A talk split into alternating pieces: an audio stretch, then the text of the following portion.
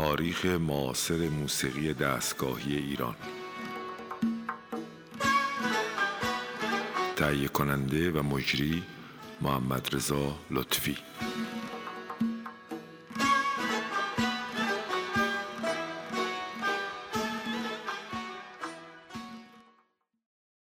سلام بر شنوندگان عزیز رادیو فرهنگ. برنامه تاریخ یا سرگذشت موسیقی معاصر رو از رادیو فرهنگ پی می‌گیریم. در چند برنامه گذشته ما برنامهمون روی جناب آقای مجید کیانی که زحمات زیادی برای موسیقی ایرانی کشیدند باز کردیم و در این برنامه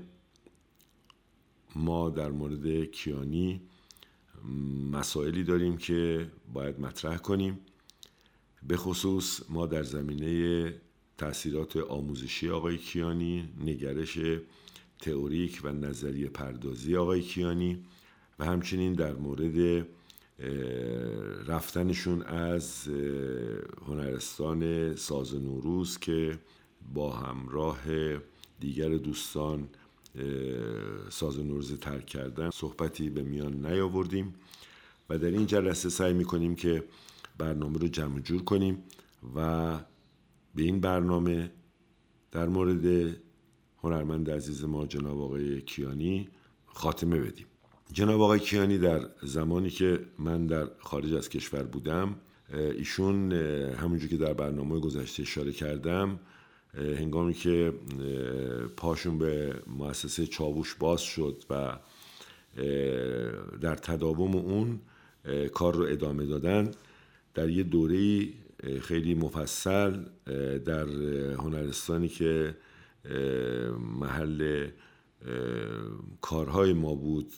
و ساختمانی بود که اختصاص داده بودم من به سازسازی که در اجاره من بود در اونجا فعالیت داشتن و خیلی خیلی در رابطه با هنرستان و باز کردن فضای آموزشی موسیقی در اون دوره موثر بودن. و هنگامی که من ایران اومدم یک حدود یکی دو سال هم در کنار ما مشغول کار بودن اما احساس می کردم که شاید نظرات من و نظرات آقای کیانی در بعضی از عرصه ها با همدیگه مقایره اما ما با همدیگه کار مشترک خوبی می کردیم و همیشه مثل همواره و مثل همیشه همدیگه دوست داشتیم. ولی متاسفانه به خاطر جو مسائل فرهنگی و جو سیاسی آقای کیانی بدون اینکه مشورتی بکنن دو هفته قبل از اینکه مؤسسه ما بسته بشه که انتهاش هم مشخص نشد که به وسیله چه نیرویی بسته شد به یک باره هنرستان ما رو به اتفاق آقای مهران مشکلی که سنتور درس می‌دادن از شاگردان خوب آقای کیانی بودن با آقای بیانی که هم شاگرد من بودن هم در مکتب آقای کیانی تعلیم دیده بودن به یک باره هنرستان ترک کردن و ما خیلی تعجب کردیم از این حرکت. بعد بعد از دو هفته که به هنرستان ما اومدن و هنرستان ما رو بستن که به مدت یازده ماه در اولین سفر من که اومده بودم بعد از یکی دو سال این هنرستان بسته شد ایشون رفتن بیرون و با بسته شدن هنرستان ایشون هم هنرستان خودشون رو زیر نام خودشون باز کردن و به فعالیت آموزشون ادامه دادن. به حال از محیط ما بیرون رفتن و در محیط شخصی خودشون فعالیتشون شروع کردن که بسیار بسیار هم تو این کار موفق بودن و شاگردان زیادی تربیت کردن و تمام مسائل و مسائل فرهنگی و داخلی و آموزشی دیگه در اختیار خودشون بود و در این رابطه تضادی براشون به وجود نمی آمد. در زمینه آموزشی مجید کیانی همینجور که اشاره کردیم خیلی موثر بودن شاگردان زیادی رو تربیت کردن و به خاطر دانش ردیفیشون و فضای مکتب حبیب سمایی و نحوه نگاه معنویشون به موسیقی روی شاگرداشون خیلی تاثیر داشتن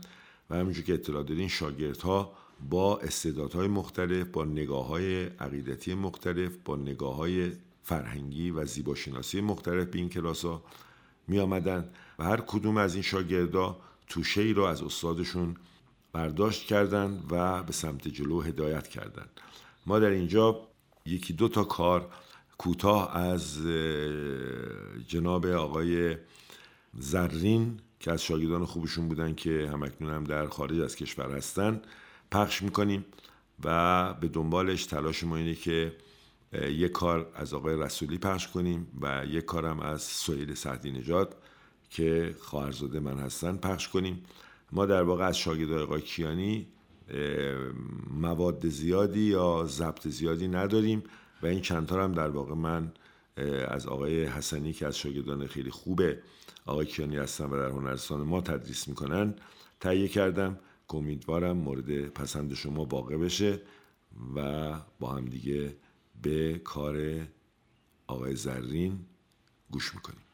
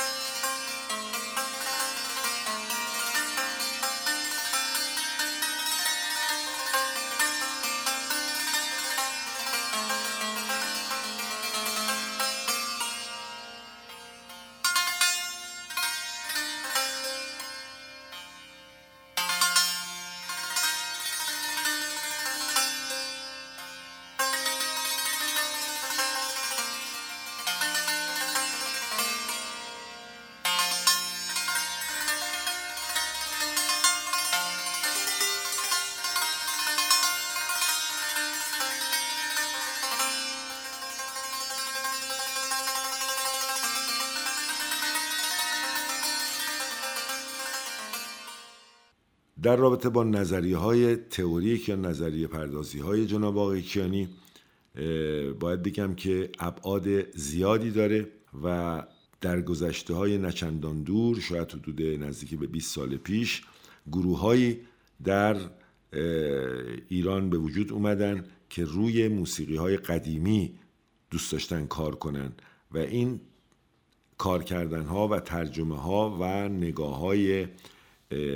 به هویت قدیمیتر موسیقی ما باعث شد که تسای صفیدین ارموی بالا اومد و تسای قطب شیرازی بالا اومد و اینگونه کیانی هم در این بستر تزهایی رو به موسیقی آموزشی خودش اضافه کرد. در این زمینه یکی از کارهای ناگواری که انجام شد این بود که فواصل دستگاه رو به خصوص دستگاه چارگاه رو و همایون رو آقای کیانی تغییر دادن و فاصله سوم دستگاه همایون رو کم کردن و به کرون نزدیک کردن و این باعث مشکلات فرهنگی و صوتی در میان گوش ایرانیا گردید و خود شاگردها هم با این فاصله مشکل داشتن برای اینکه عادت نداشتن و آقای کیانی مدعی شدن که این فواصل رو از موسیقی قدیم قدیم قدیم دورای صفیدین وارد موسیقی کردن. موشدی ضبط عینی نمی‌شد ضبط صوت نبود و نوت هم قادر به بیان اون موسیقی نگردیده بود و اینگونه به صورت تئوریک با برداشت آقای کیانی این فواصل تغییر کردن. و این تغییر این فواصل مشکل اصلی که به وجود آورد اینه که سنتور نوازان شاگردی کیانی دیگه قادر نبودن که اگر چارگاه یا همایون می‌زنن با بقیه موسیقیدانا ساز بزنن و سر فواصل مشکلاتی پیدا کردن. همکنون ما با شاگردای جناب آقای کیانی که در گروه نوازی شرکت می‌کنن یا دو نوازی می‌کنن این مشکل داریم. و فواصلی که کسانی مانند میرزا عبدالله میرزا حسین شاگردانشون درویش خان علی اکبر خان شهنازی جناب آقای برومن عبدالله دوامی آقای هرمزی و تمام این استادایی که ما پلوشون به نوعی سینه به سینه کار کرده بودیم به وسیله شاگرداشون با این تغییر فواصل فواصل ردیف هژمونی یا وحدت خودش رو از نظر فرهنگ ملی داشت از دست می‌داد و یه زای بزرگی برای شناسایی این فواصل به وجود اومد که ما در این برنامه بحث تئوریکش نمی کنیم چون لازم نیسته. اما به حال مشکلاتی برای فواصل موسیقی ایرانی حداقل برای این دو تا دستگاه به وجود آوردن و نیم پرده های بمول ما رو که همیشه ما کمتر می نواختیم اینا رو به فیساغورسی تبدیل کردن تقریبا نزدیک به پیانو و اون هم باز ما رو در رابطه با تکنوازی با کمانچه و نی دچار مشکلات گوناگونی کرد. به حال در طی زمان رفته رفته شاگردا خودشون تصدیح کردن و تعدادی از این شاگردا به همون مسیر فواصل ردیف رجوع کردن که آقای برومن زدن و آقای شهنازی زدن. و اینگونه اون تب داغ تغییر فواصل فروکش کرد. ولی در این زمینه شاید بشود گفت که آقای کیانی تنها موسیقیدان ایرانی بودند که ساز ایرانی می‌زدن و تحصیلات موسیقی داشتن و وارد عرصه نظریه موسیقی شدن که این خیلی خیلی پر اهمیت بود برای اینکه ما مدت ها بود که نوازندگان موسیقی ایرانی ما وارد عرصه نظریه موسیقی نمی شدن کتاب هایی در این زمینه چاپ کردن و در شناخت موسیقی قدیمی ایرانی به خصوص موسیقی ردیفی نقش بسیار بسیار عمده داشتن و جا داره که ما از زحمات این مرد بزرگ و زحمتکش تشکر زیاد بکنیم. آقای کیانی در دانشکده هنرهای زیبا فعالیت زیادی کردند مدتها عضویت علمی بودند و بعد ریاست گروه موسیقی رو عهدهدار بودند و در اون دوره با تنشهای زیادی این دانشکده مواجهه بود و دو تا تز در دانشکده داشت جلو می‌رفت. یکی تز آقای دکتر صفت یکی تز آقای کیانی و گاهی این دو تز در مقابل همدیگه قرار می گرفت و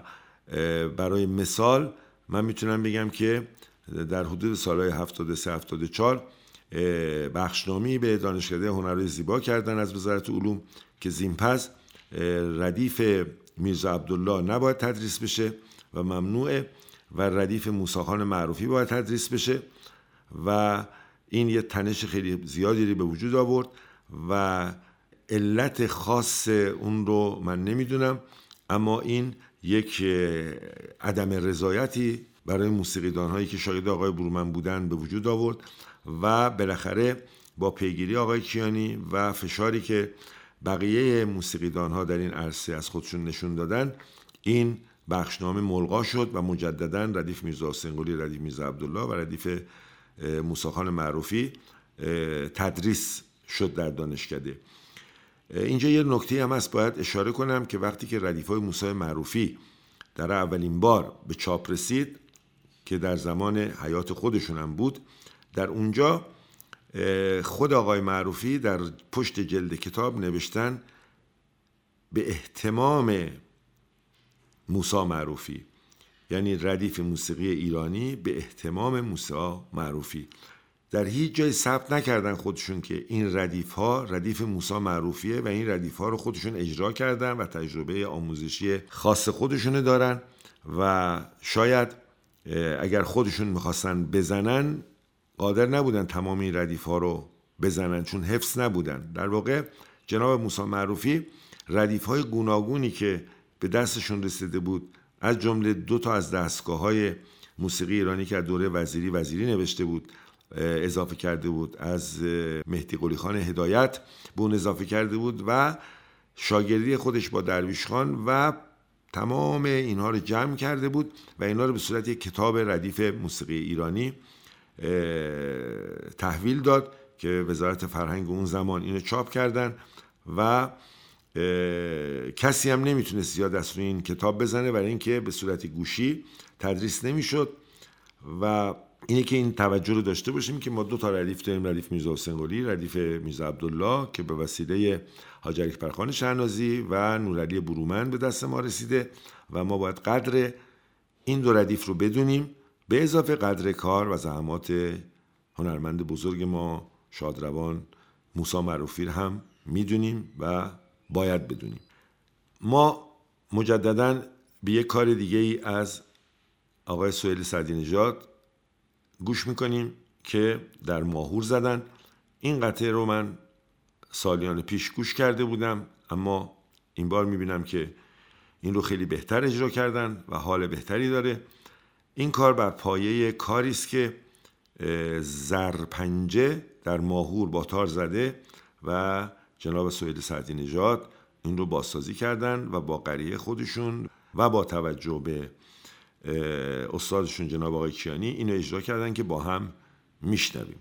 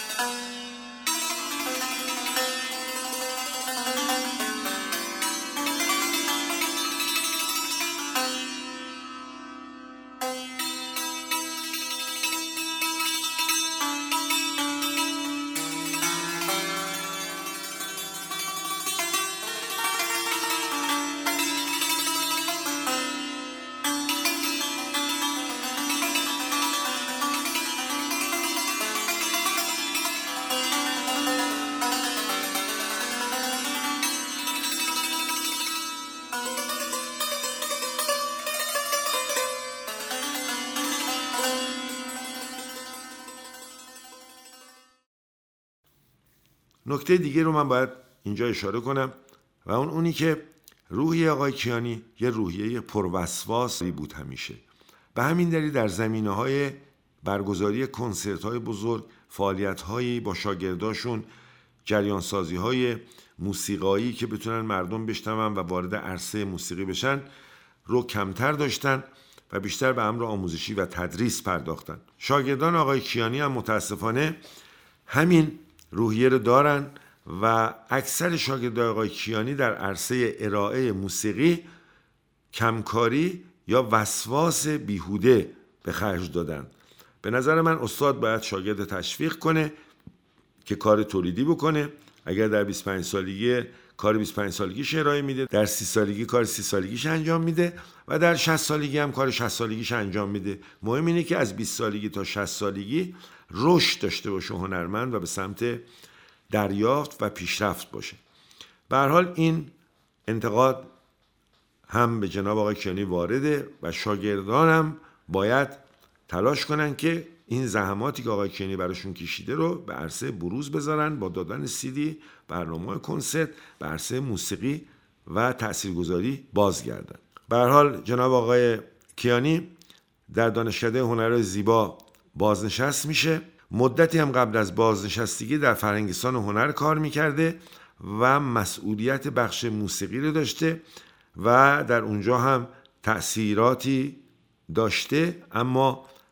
به نسبت گروه معماری و شهرسازی فرهنگستان هنر بخش موسیقی فعالیتش بسیار بطی و کند بوده.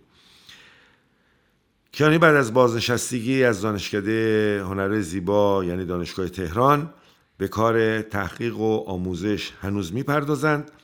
و ما امیدواریم که عمر طولانی خداوند به ایشون عطا کنه و همواره مانند این سی سالی که واقعا در عرصه موسیقی زحمات زیادی کشیدن خوب و خوش باشن و زندگی بهتری داشته باشن